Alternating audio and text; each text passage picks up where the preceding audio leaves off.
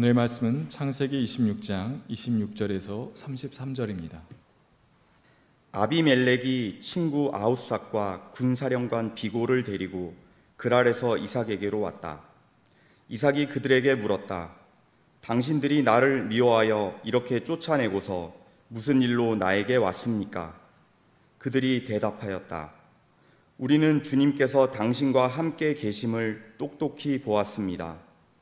그래서 우리는 우리와 당신 사이에 평화 조약을 맺어야 하겠다고 생각합니다. 이제 우리와 당신 사이에 언약을 맺읍시다. 우리가 당신을 건드리지 않고 당신을 잘 대하여 당신을 평안히 가게 한 것처럼 당신도 우리를 해롭게 하지 마십시오. 당신은 분명히 주님께 복을 받은 사람입니다. 이삭은 그들을 맞아서 잔치를 베풀고 그들과 함께 먹고 마셨다. 그들은 다음날 아침에 일찍 일어나서 서로 맹세하였으며 그런 다음에 이삭이 그들을 보내니 그들이 평안한 마음으로 돌아갔다. 그날 이삭의 종들이 와서 그들이 판 우물에서 물이 터져 나왔다고 보고하였다. 이삭이 그 우물을 세바라고 부르니 사람들은 오늘날까지 그 우물이 있는 성읍을 부엘 세바라고 한다. 이는 하나님의 말씀입니다.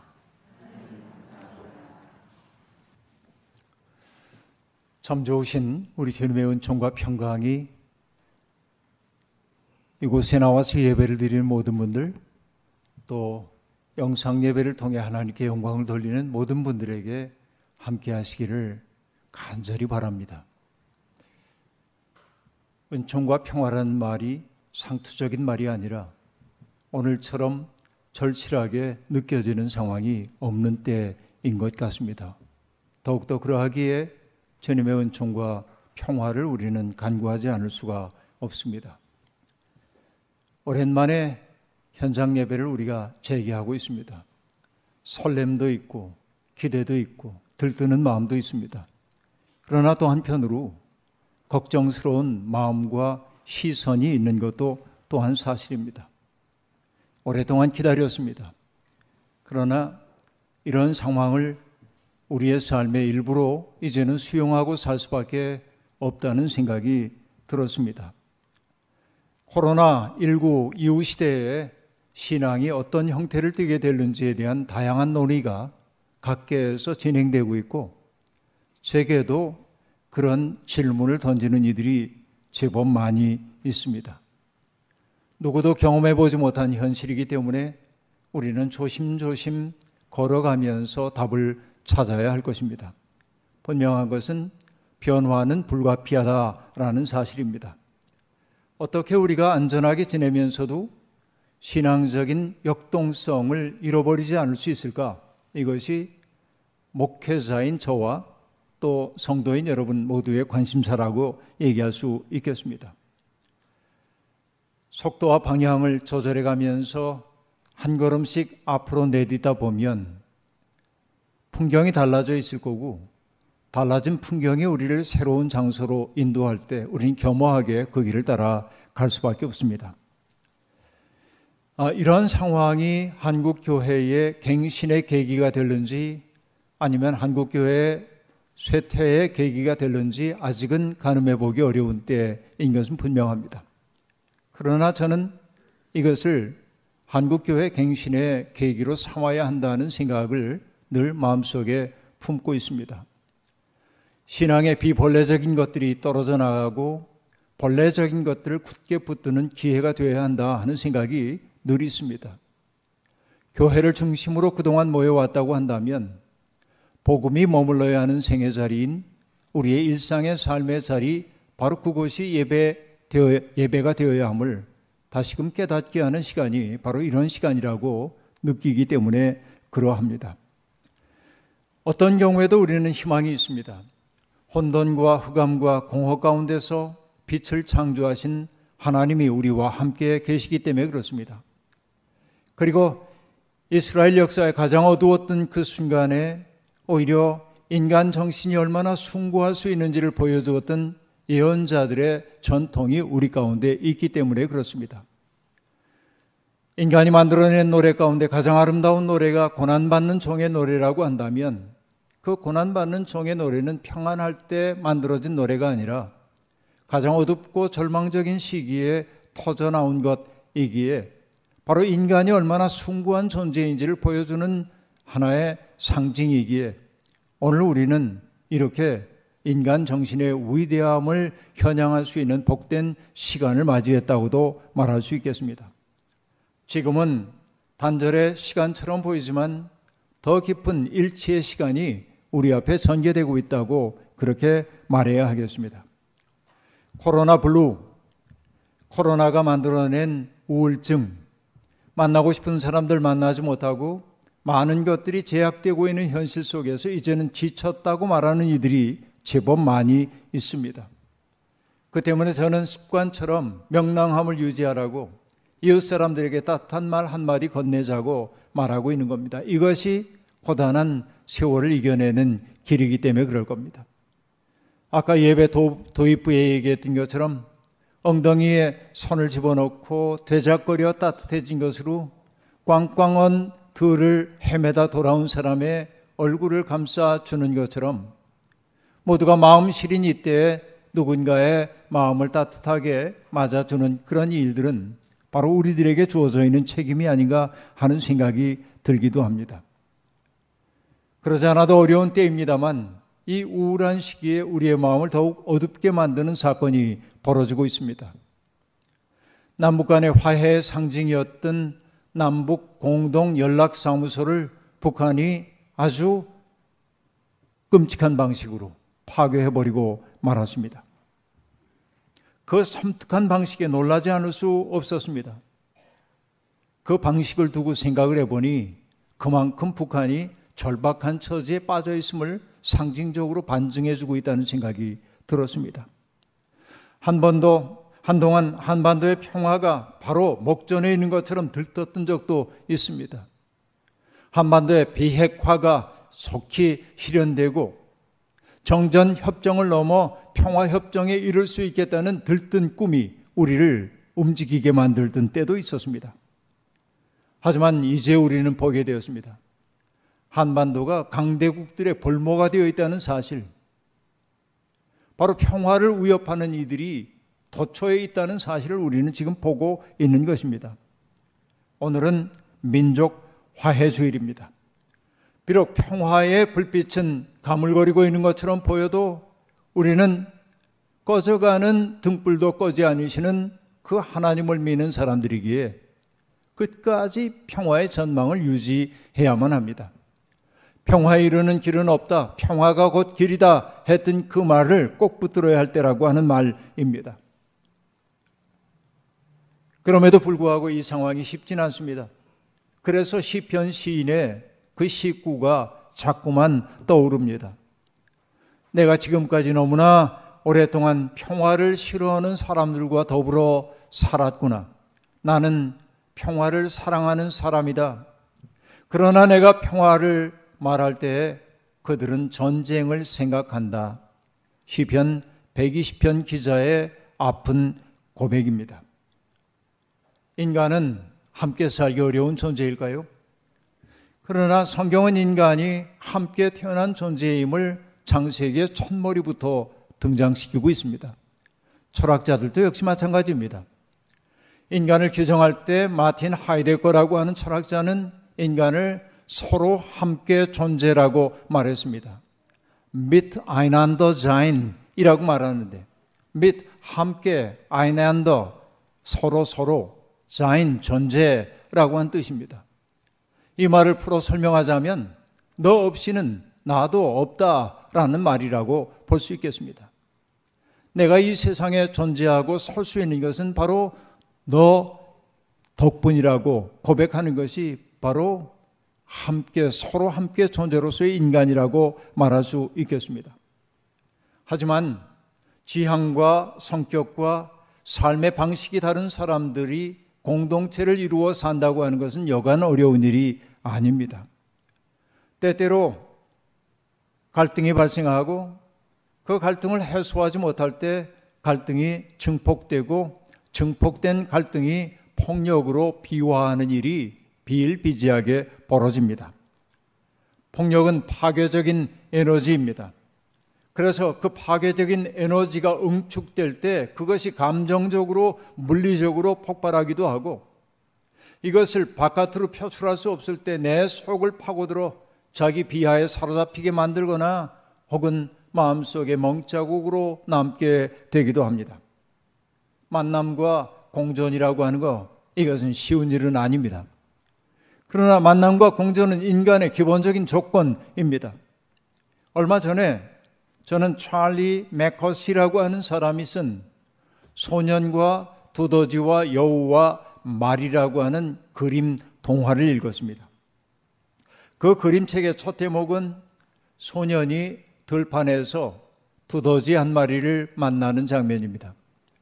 소년이 말합니다. 안녕. 그러자 두더지가 이렇게 말합니다. 나는 아주 작아. 그러자 소년이 응대합니다. 그러네. 그렇지만 내가 이 세상에 있고 없고는 엄청난 차이야. 저는 이 그림책의 첫 대목에 매료되었습니다. 그렇지. 이렇게 작은 존재가 있다고 하는 그 사실, 그것과 없다고 하는 건 큰 차이야. 이것은 철학적인 책이에요. 단순한 말이지만 울림이 컸습니다. 누군가가 이 세상에 있을 권리를 인정하는 것, 그가 내 곁에 있다는 사실을 기뻐할 줄 아는 것, 바로 이것이 평화의 시작인 것입니다. 오늘 우리는 성서를 통해 어떻게 우리가 평화를 붙들어야 하는지를 배우려고 합니다. 아브라함과 이삭과 야곱은 한결같이 세상을 떠돌던 사람들입니다. 떠돌매 이유는 다양합니다. 하나님의 명령 때문이기도 하고 혹은 기근과 흉년을 피해서이기도 하고 어쨌든 다양한 이유로 그들은 떠돌이가 되어 세상에 살았습니다. 근데 떠돌이란 말 자체 속에 쓸쓸함이 배어 있습니다만 어떤 의미에서는 살갗이 벗겨진 존재와 같습니다. 취약하다고 하는 말입니다. 자기를 지킬 수 있는 옷이 없어요. 살갗조차 없는 존재란 말입니다. 왜 그렇습니까? 평화로울 땐 괜찮습니다. 사회가 잘 돌아갈 땐 괜찮습니다. 하지만 한 사회가 위기에 처하게 되면은 그 사회는 누군가에게 폭력을 가하려고 하고 그 첫 번째 대상은 자기를 지킬 능력이 없는 사람, 다시 말하면 떠돌이들에게 집중되기 때문에 그런 것입니다. 이것은 여러분 오늘도 똑같습니다. 지금도 세상 곳곳을 떠돌고 있는 난민들이 얼마나 천덕꾸러기 취급받고 있는지 우리 알고 있습니다. 불법 체류자들이 얼마나 두려워하며 그 땅에 머물고 있는지를 알 수 있습니다. 이주 노동자들이 얼마나 천대받고 있는지도 우리들이 알고 있습니다. 그들은 언제라도 쫓겨날 가능성 속에 살고 있습니다. 세상을 떠돌고 있는 사람들에게 요구되고 있는 윤리는 어떤 것입니까? 자기가 머물러 있는 그곳에서 자기의 있음을 증명할 가능성은 어떤 것입니까?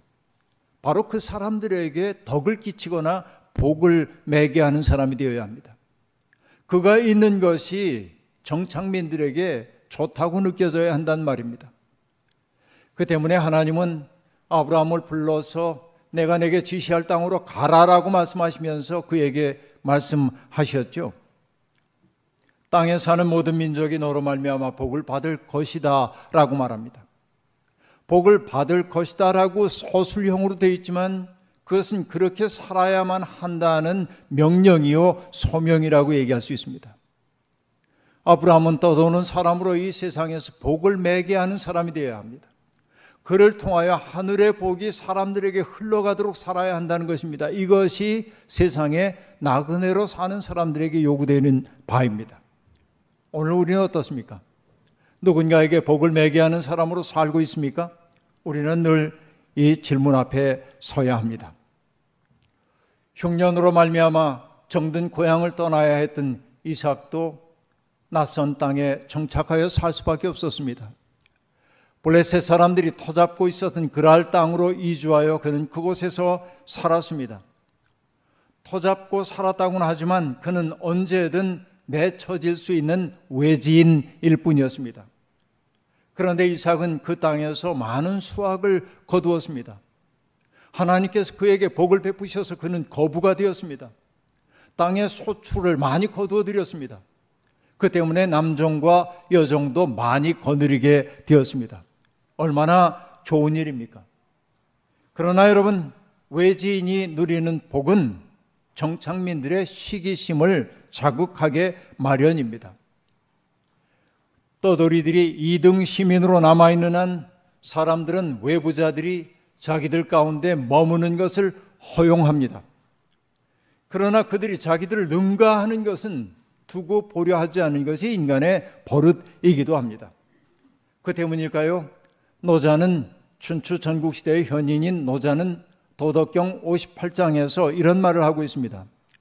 화에는 복이 기대고 있고 복에는 화가 엎드려 있다라고 한 말입니다.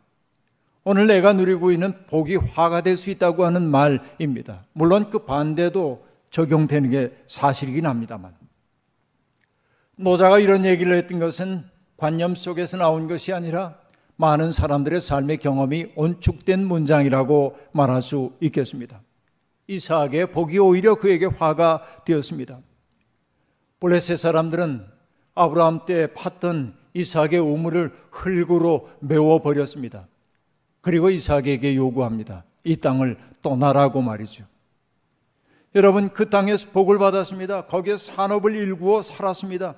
이제는 정착 생활의 안락함을 누릴 만한 때가 되었습니다. 그러나 떠나랍니다. 참담했겠죠.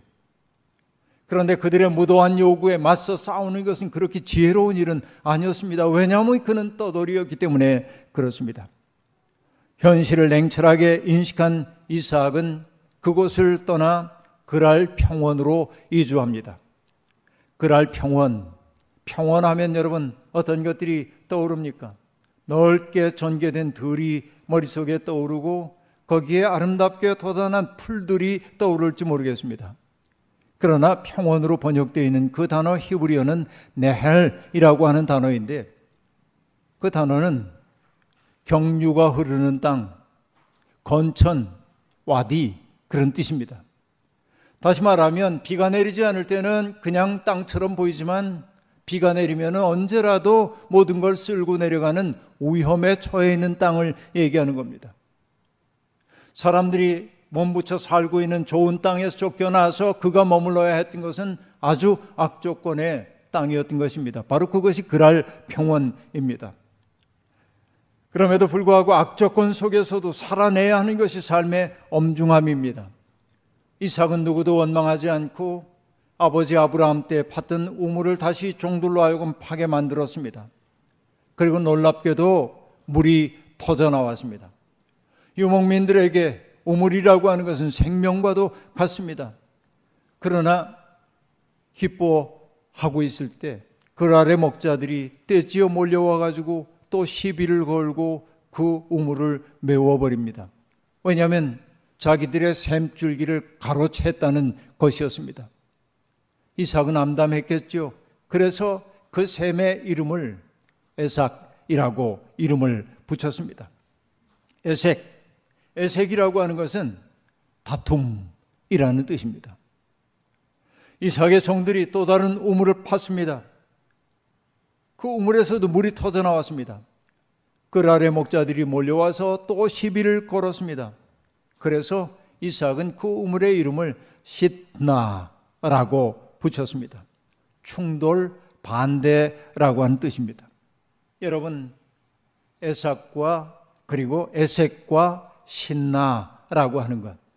여러분 어쩌면 이것이 경쟁을 내면화한 채 살아가는 우리들의 삶의 조건인지도 모르겠습니다. 느긋한 평화, 한가로운 삶은 그저 사치일지도 모르겠습니다. 삶은 힘겹습니다. 가끔 삶이 힘겹다고 느낄 때마다 옛날 생각이 납니다. 옛날 이발소마다 왜 그 액자를 걸어놨는지는 아직도 이해할 수 없으나 이발소에 갔을 때 어렸을 때 초등학교 때 이발소에서 봤던 그 식구를 잊을 수가 없습니다. 삶이 그대를 속일지라도 슬퍼하거나 노하지 말라. 슬픈 날엔 참고 견디라. 즐거운 날이 오고 말리니. 여러분, 러시아의 시인 푸시킨의 시, 위대한 시인데 이발소 무시하자는 거 아니지만 왜 이발소마다 그거 붙여놓고 있었는지 모르겠어요. 근데 따지고 보면 그게 우리네 삶이었습니다. 60년대에 곤고했던 그때 삶이 그대를 속일지라도 슬퍼하거나 노여워하지 마. 그게 우리의 삶이야. 그런 얘기였겠죠. 다소 진부한 메시지처럼 들리긴 하지만 생각해 보면 이 마음으로 견뎌야 하는 게 인생인지도 모르겠습니다. 이삭은 거기에도 머물 수가 없었습니다. 그래서 또 다른 곳으로 이주합니다. 여러분, 아까 그랄 평원보다 더 나쁜 조건 속으로 갔을 게 뻔하지 않습니까? 그곳에서 쫓겨났으니 말입니다. 그랄의 목자들도 그곳까지 와서 시비 걸진 않았습니다. 이삭은 그곳에서도 우물을 팠습니다.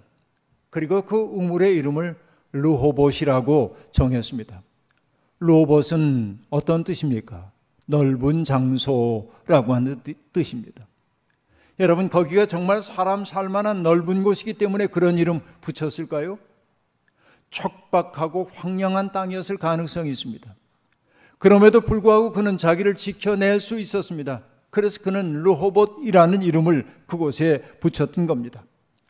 살다 보면 우리 삶이 점점 가팔라지는 것처럼 생각될 때가 많이 있습니다. 삶의 조건이 악조건일 때 우리의 마음은 점점 위축되고 세상에 대한 원망이 싹트기도 합니다. 그러나 이삭은 해악이 있습니다. 지금 좁은 곳으로 촉박한 곳으로 쫓겨갔는데 그는 그것을 루호봇이라고 말하고 있습니다. 넓은 곳이라고 말입니다. 장소가 넓은 게 아니라 그의 마음이 넓은 겁니다. 그 마음의 넓이는 어디에서 왔습니까? 내가 너와 함께 있겠다.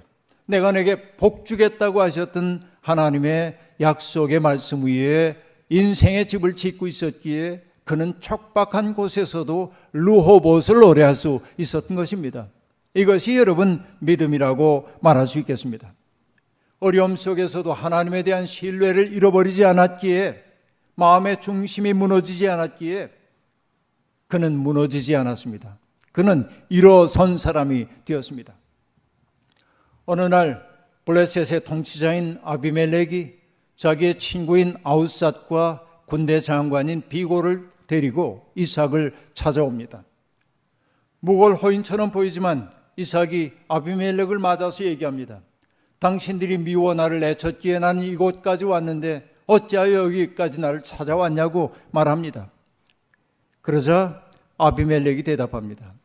사실은 당신과 평화 조약을 맺고 싶어서 왔다는 것입니다. 그러면서 하는 말이 무엇입니까? 우리는 주님께서 당신과 함께 계신 것을 똑똑히 보았습니다. 라고 말합니다. 이게 정말 위대한 고백입니다.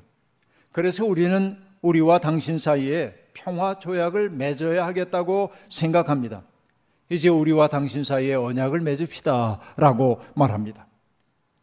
아비멜렉도 자기의 목자들과 이삭의 목자들 사이에 다툼 이야기를 들었을 겁니다.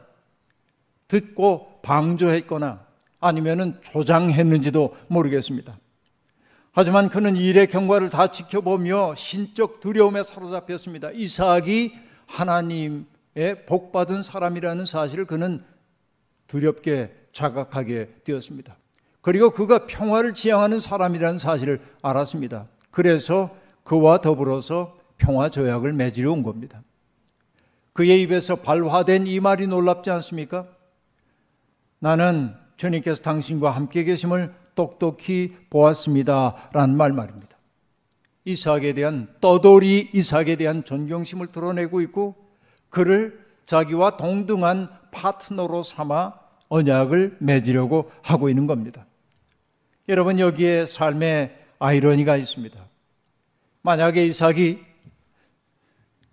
갈등 속에서 많은 것을 양보하며 그 아래 머무르려 했다면 자기의 재산을 그들에게 넘겨주고 그들이 비꼬는 말을 하고 멸시하는 말을 해도 허허 비굴한 웃음 지으며 살았다고 한다면 어땠을까요? 그는 자기 정체성을 잃어버린 채 마음속에 그늘만 갖고 살아야 했을 겁니다. 아니면 그 무도한 요구에 대해서 맞서 싸우다가 장렬하게 최후를 마쳤을 수도 있겠습니다. 하지만 그는 그렇게 하지 않았습니다. 미국에서 한인 디아스포라에 속한 채 살던 신학자 이정용 박사는 이주자들이 미국 사회에 적응하는 동안 겪는 일들을 자세히 분석한 후에 썼던 책 Marginality라고 하는 책에서 이런 말을 하고 있습니다. 중심 집단 사람들은 다른 사람들을 주변화시킴으로써 더욱 의존적으로 만든다. 하지만 중심부 사람들을 의존할수록 주변부 사람들은 더욱더 자율성을 잃고 중심부적 가치와 규범과 이념에 순응하게 된다라는 말입니다. 여러분 미국에 이주하여 살고자 하는 사람들이 중심에 잇대기 위해 얼마나 했습니까? 그때 중심이 되려는 사람들을 그들은 주변화 시키고 그들에게 의존하도록 만드는 거죠. 이것이 처절한 경험이죠. 여러분 그렇기 때문에 이주에 살고 있는 사람들의 삶은 항시적인 위험 속에 있다고 말해야 할 것입니다. 이삭이 그라를 떠나 척박한 곳으로 이주를 감행한 것은 어쩌면 중심부로부터 멀어지는 일이었을 겁니다. 그러나 그는 중심부에 살고 있었던 사람들의 호의의 의지에 살기보다는 하나님의 약속의 의지에 살기를 택했습니다. 풍요로움을 지키려 하기보다는 자유를 지키려 했습니다. 그래서 그는 자유인이 될 수 있었던 겁니다. 성경에 등장하는 이삭은 언제나 유약한 듯 보입니다. 그러나 유약한 듯 보이나 그는 온유하지만 단단하고 당당한 사람입니다. 바로 그것이 그를 큰 사람으로 만들었습니다. 이삭은 마침내 아비멜렉과 평화 조약을 맺습니다. 그리고 함께 음식을 나누어 먹습니다. 그것은 평화 조약이 성립되었음을 나타내는 상징이었습니다. 먹고 마심을 통해 그들은 상호 불가침하는 존재, 우정을 나눈 사이가 되었습니다. 긴 갈등의 시간을 지나 평화의 새 시대가 열렸습니다. 물론 그 평화는 언제라도 깨질 수 있는 평화임을 모르지 않습니다. 그럼에도 불구하고 평화의 경험을 만드는 일은 중요합니다. 작은 평화라 해도 평화는 평화이기 때문에 그렇습니다. 항구적인 평화라고 하는 것은 자꾸만 평화를 만들어냈던 기억들이 온축될 때 상호 신뢰를 기반으로 해서 만들어지는 것이기 때문에 그렇습니다. 남북이 이런 신뢰를 얻기까지는 가야 할 길이 너무나 많이 있다고 생각할 수밖에 없습니다. 그날 그 평화 조약이 맺어졌던 날 이삭의 종들이 돌아와서 그들이 판 우물에서 물이 솟구쳐 나온다고 보고했습니다. 복된 보고였습니다. 평화를 선택한 이들에게 주신 하나님의 복처럼 느껴지는 것입니다. 이삭은 그 우물을 일러 세바라고 불렀습니다. 맹세 혹은 일곱이라는 뜻입니다. 그래서 맹세의 우물이 있는 그곳, 일곱 우물이 있는 그곳을 가리켜 보엘세바라고 부르는 겁니다. 보엘세바, 일곱 우물 혹은 맹세의 우물. 이스라엘의 영토를 얘기할 때 북에서부터 남을 일컬을 때 단에서부터 부엘세바까지라고 얘기하는 그 부엘세바 국경지대에 있는 그 땅 언제나 평화가 위협받고 있는 그 땅에서 맹세의 우물 평화를 함께 맺었던 평화를 선택했던 아름다운 기억이 그 속에 새겨져 있는 것입니다. 그렇습니다. 이래저래 참 어려운 시기를 우리들이 지나고 있습니다. 남북의 당국자들이 평화의 용기를 냈으면 좋겠습니다. 갈등이 없을 수는 없습니다. 피차 서운한 것이 있겠지요. 그래도 판을 아예 깨서는 안 됩니다. 아비멜렉과 이삭 사이에 맺어졌던 평화 조약은 저절로 얻어진 것 아니라 에색과 신나라고 하는 현실을 통과한 후에 가능했음을 잊지 말아야 합니다. 하나님은 우리를 르호봇으로 이끌고 계십니다. 세상을 가르는 담을 온몸으로 허무셨던 예수님을 그리스도로 섬기며 사는 우리들이기에 더욱 평화를 포기할 수 없습니다. 비록 그 길이 가시밭길이라 해도 그 길을 포기할 수 없습니다. 무너졌던 신뢰가 회복되기까지 시간이 많이 걸리겠지만 그럼에도 불구하고 그 목표와 방향을 잃어버려서는 안 됩니다. 하나님은 하나 되게 하는 님입니다. 사탄은 가르고 나누는 존재입니다. 우리는 하나님께 속한 존재들입니다. 우리가 평화를 선택할 때 샘물이 터져나오는 역사가 나타날 줄로 믿습니다.